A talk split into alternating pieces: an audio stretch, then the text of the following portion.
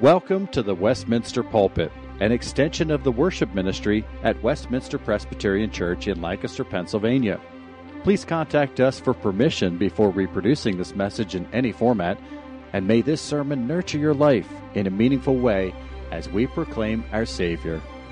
We now join our senior pastor, Dr. Chris Walker. We sing here of the gospel of Jesus Christ, and that is the focus of our text as we look to God's word this morning. And I'm inviting you to turn with me to Galatians chapter 2. As you turn there, I'll just remind you that Paul begun this uh, letter with a strong warning that the churches in Galatia were being pulled from the gospel by uh, false teaching from a, a group of Jewish uh, teachers who also claimed faith in Christ. And yet these teachers, called the circumcision party, argued that faith in Christ was necessary but not sufficient for salvation, because in addition to trusting Christ, you needed to be circumcised and to obey the laws of Moses. And these Jewish teachers had appealed to the real apostles, if you will, uh, arguing that Paul had come along later and had learned the gospel second or third hand instead of getting it straight from Jesus like the original apostles had. And so Paul's here to respond to these Jewish teachers, and he does so by embarking on a bit of an autobiography, uh, tracing the events of his life to make two points. The first we saw last week as Dr. Kiefer took us through the end of chapter 1 of Galatians, and he noted that Paul argued that he had received the gospel by a revelation directly from Jesus Christ. He had not spent extended time in Jerusalem, or he had not learned it second or third hand through other apostles or disciples. No, he had received the gospel from Jesus himself and begun to proclaim it. that's what we saw last week. Now, this week in chapter 2, Paul's going to make a second point. And here he says that when he finally did get together with the apostles in Jerusalem 14 years later, the real apostles actually agreed with Paul and not with the false teachers. They did not believe that Gentiles needed to be circumcised, but believed they were cleansed through faith in Jesus Christ. And so that's the point of the section we're going to read today, but I invite you to look with me at God's Word, Galatians chapter 2, verses 1 through 10. Then, after 14 years, I went up again to Jerusalem with Barnabas, taking Titus along with me. I went up because of a revelation and set before them, though privately before those who seemed influential, the gospel that I proclaim among the Gentiles, in order to make sure I was not running or had not run in vain. But even Titus, who was with me, was not forced to be circumcised, though he was a Greek. Yet because of false brothers secretly brought in, who slipped in to spy out our freedom that we have in Christ Jesus, so that they might bring us into slavery. To them we did not yield in submission even for a moment, so that the truth of the gospel might be preserved for you. And from those who seemed to be influential, what they were makes no difference to me. God shows no partiality. Those, I say, who seemed influential added nothing to me. On the contrary, when they saw that I had been entrusted with the gospel to the uncircumcised, just as Peter had been entrusted with the gospel to the circumcised, for he who worked through Peter for his apostolic ministry to the circumcised worked also through me for mine to the Gentiles. And when James and Cephas and John, who seemed to be pillars, perceived the grace that was given to me, they gave the right hand of fellowship to Barnabas and me, that we should go to the Gentiles and they to the circumcised.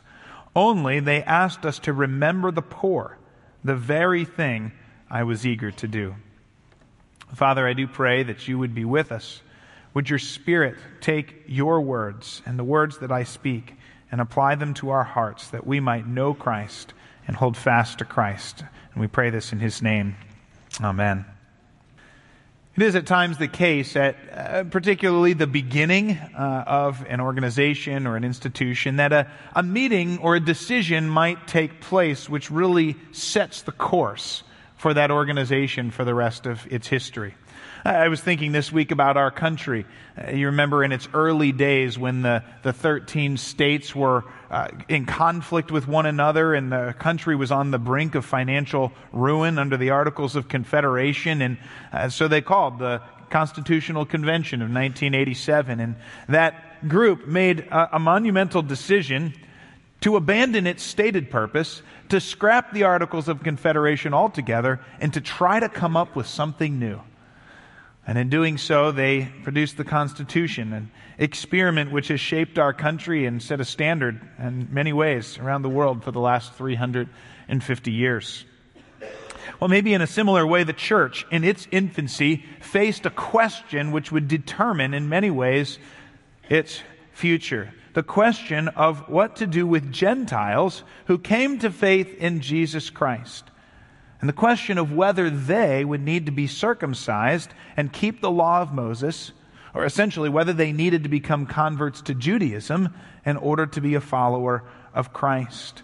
And this decision could have undermined the gospel and split the church in two.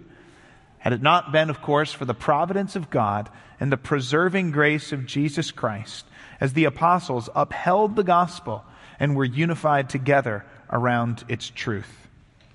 Now, as you may know, if you've read the book of Acts, this issue of whether Gentiles needed to be circumcised and keep the law of Moses was definitively decided at the famous Jerusalem Council which is summarized in Acts chapter 15. And I'll tell you that there is a great debate over whether the meeting being described in Galatians 2 here is that Jerusalem council or whether it was Paul's previous trip to Jerusalem summarized in Acts chapter 11. On the one hand, all of the key people involved and the main issue discussed in Galatians 2 match Acts 15 in the Jerusalem Council. And there is a, a little bit of a, a, question to know why the council um, would be necessary, though, if the apostles had already decided the matter a few years earlier.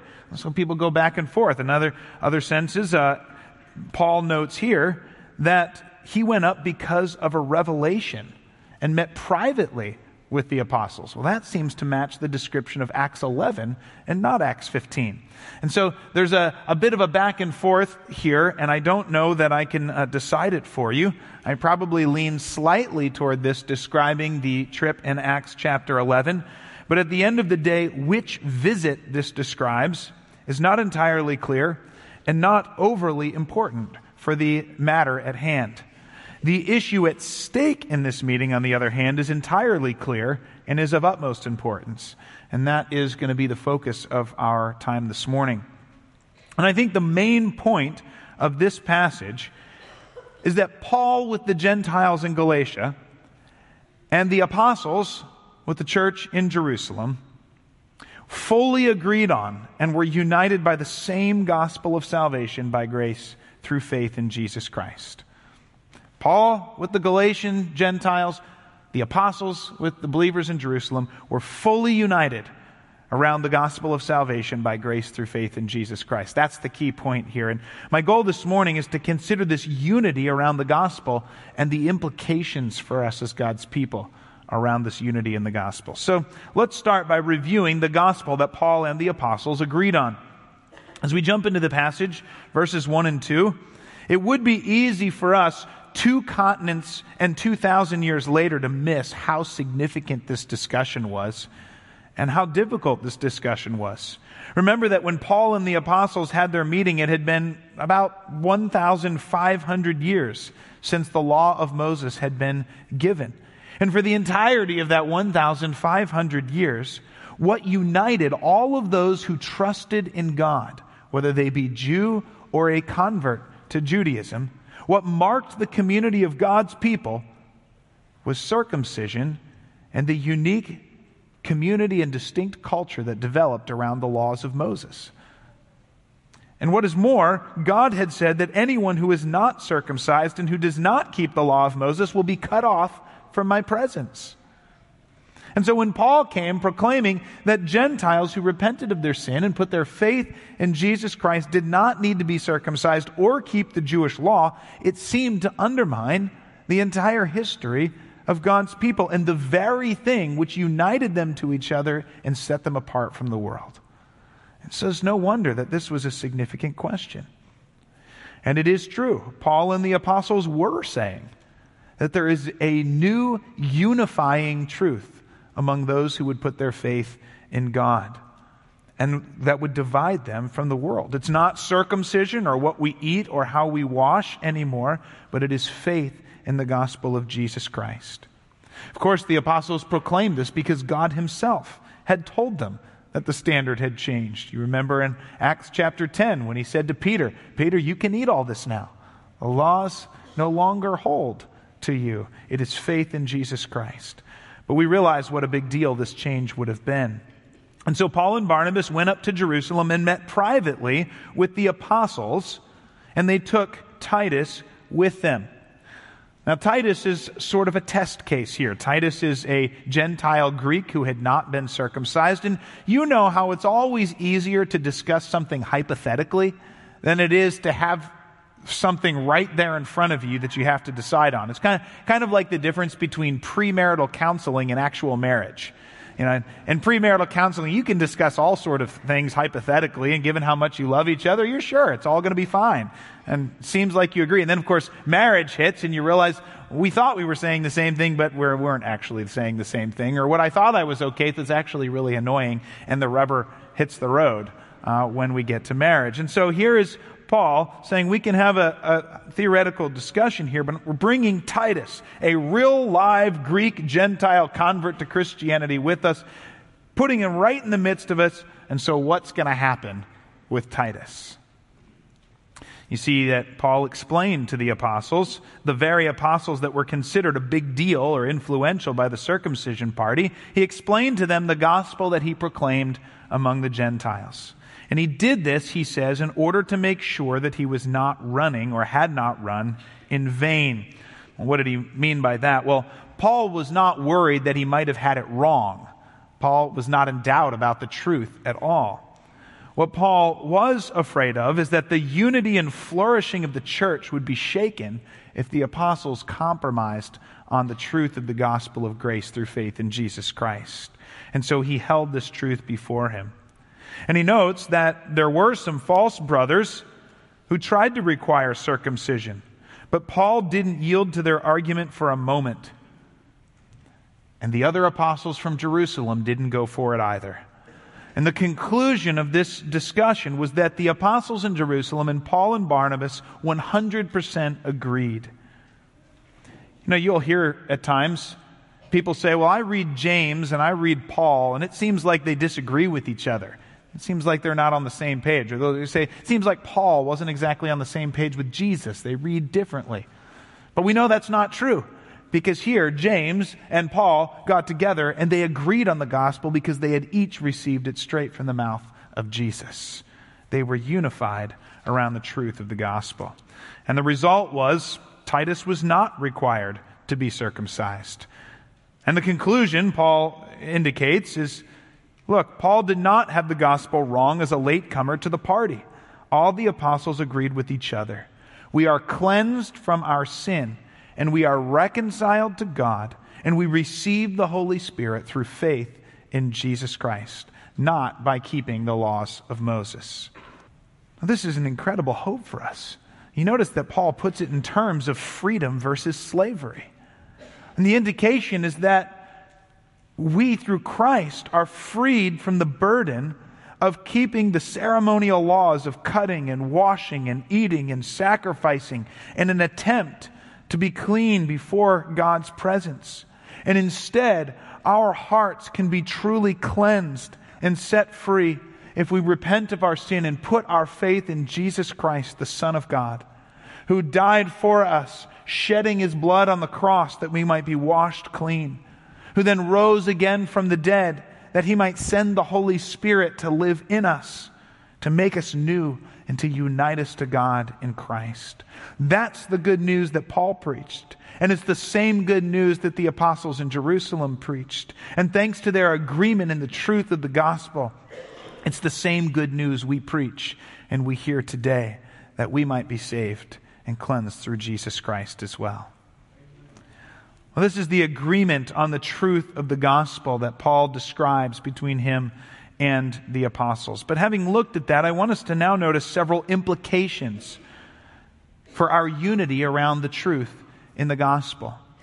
Because the reality is, we read that the, this truth of the gospel unites us in many different ways. First, it, re, it unites us across many differences among us as people. Just consider the group that was together here. You had Peter, James, and John.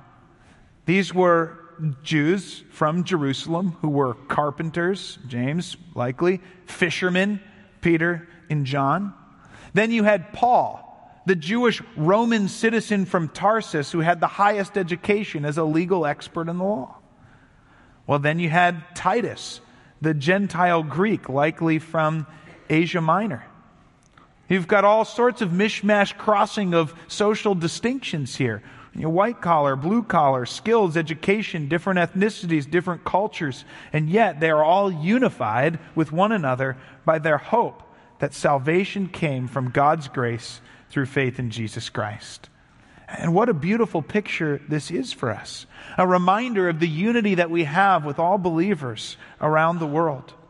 A reminder that we have a deep unity with those from Africa or from Asia or from America. Those with completely different preferences, backgrounds, cultures, languages, educations, abilities. When we are united through faith in Jesus Christ. And I don't think we can be reminded of this unity too much because we all still tend to default towards a, a, sort of tribalism that moves towards people who are most like us and live a life most similar to ours. And yet, that instinct is not a gospel instinct, and it doesn't reflect the unity that we have in Christ. You see, church is not for those who are easy to get along with. Church is not for those that are most like us or that we are most likely to be friends with. Church is not for those who never do or say hurtful things or for those who won't be challenging to find unity because of our differences. No, church is a family for all of those who put their trust in Jesus Christ. And few things demonstrate the power and the glory of the gospel more than people who would never have been in relationship with one another on their own or for natural reasons, coming together, drawing near to one another, caring for one another, worshiping together because of their unity in Jesus Christ by faith. And the question is are we willing to take the initiative and to risk discomfort and do things that are difficult, like the apostles did with the uncircumcised Titus there in Jerusalem, because the truth of the gospel unites us to very different people in the family of God? That's the first implication of our unity in the truth of the gospel. Second, is that the gospel unites us across different ministry callings. You notice what Paul says in verses 7 through 9. The apostles saw that the only distinction between Peter and Paul is that Peter was entrusted with the gospel to the circumcised, while Paul was entrusted with the gospel to the uncircumcised. And while this might seem like a difference, a huge difference to many in that day, Paul considered it part of their unity in Christ. In verse 7, he says that they were both alike entrusted with the gospel, though in different contexts. In verse 8, he says it was the same God who was at work in each of their ministries. He who worked through Peter for his ministry to the Jews was also the same God at work through Paul and the Gentiles. And in verse 9, he says that the apostles extended the right hand of fellowship to Paul and Barnabas because they recognized that the grace given to them was the same grace given to the apostles in Jerusalem. And so, on the one hand, you have great differences. Peter kept kosher laws with the Jewish believers in Israel, though they were free to do so as long as they didn't rely on it for their acceptance to God. Paul did not, as he fellowshiped with the Gentiles. One group was staying home in Judea, the other was crisscrossing the Roman world. But behind it all and under it all was a profound unity in mission. The same God was at work through the same grace, entrusting them with the same gospel, who had accomplished one salvation through Jesus Christ our Lord, and so led to one shared mission to proclaim that gospel wherever the Lord called them. And as I consider the church today, you know, there's all sorts of differences that to the world might make us look very different. A church in the city, a church in rural areas, a church in Russia, a church in Africa, a hidden house church, a, a large church. And yet, if we are all holding to the same truth of the gospel of grace, we're united in the same mission to proclaim that gospel wherever God calls us and equips us. And even among us, some of you might be called to take the gospel around the world as missionaries. Others of you might be called to ministry here in the United States. Others of you might be called to be God's witnesses in your workplaces and in your neighborhoods, and your schools. But across these different callings, one God is at work through one gospel in our shared mission to proclaim Jesus Christ and the good news of salvation in Him. So there's a unity around the truth across differences. There's a unity in mission despite different contexts. Third, look at verse 10, where we find that the gospel unites us in a common responsibility to care for the poor. Now, this is a fascinating verse, and I wonder, you've got this great theological discussion that's just taken place. And as they're leaving, the apostles are going to say, as we go out from here, there's just one thing we really want to make sure we agree on. What would you have filled in the blank? What do you think that one thing might have been? Only they asked us to remember the poor. And that wasn't surprising to Paul because he said that was the very thing I was eager to do. It's worth noting that if this is describing the meeting in Acts chapter 11, Paul was in Jerusalem to bring financial aid to the church in Judea during a famine time from the Gentile churches. It might fit well with that comment. But this probably wasn't the expected end of the conversation If we follow the logic here, it's doctrine, it's theology, it's evangelism, it's care for the poor. And yet, that is often the logic of God's word. Acts chapter 20, Paul meets with the Ephesian elders and says he proclaimed the whole counsel of God to them.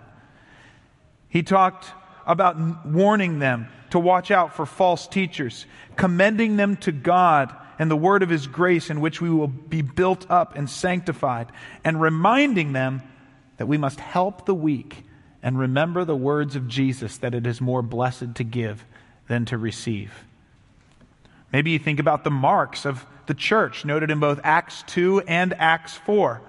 Both mention that the church gathered around the doctrine of the apostles, fellowship, prayer, and selling their possessions to give to those who are in need. You see this, this logic, this putting together of doctrine, of fellowship, of prayer, and of caring for the poor. Now, I think it's worth making a distinction here. On the one hand, a godly compassion and generosity ought to incline us toward anyone who is needy. But I think the unifying obligation, the specific responsibility that the apostles are talking about here is to remember the poor in the family of God. They're talking about the unity they share around faith in Jesus Christ. And Paul's repeated logic through his letters is that financial help for fellow believers is both a sign of and a fruit of our unity in Christ. And so I think that's the primary focus here, though again, a godly compassion and generosity should move us and incline us toward those around us in need. Fellow members of the body of Jesus Christ should care for one another because they are part of the same body. Just like your fingers will put a band aid on your scraped knee. Different parts, but one body because you're caring for your body.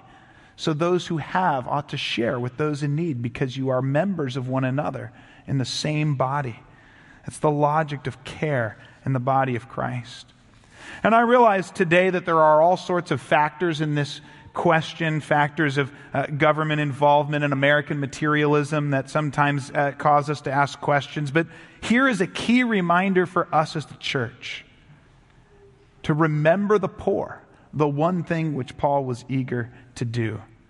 I think of how Paul says in Ephesians 4:28 that one of the reasons we are supposed to work as Christians is so that we have something to share with those who are in need. It's one of the purposes of our work for a Christian, according to Paul.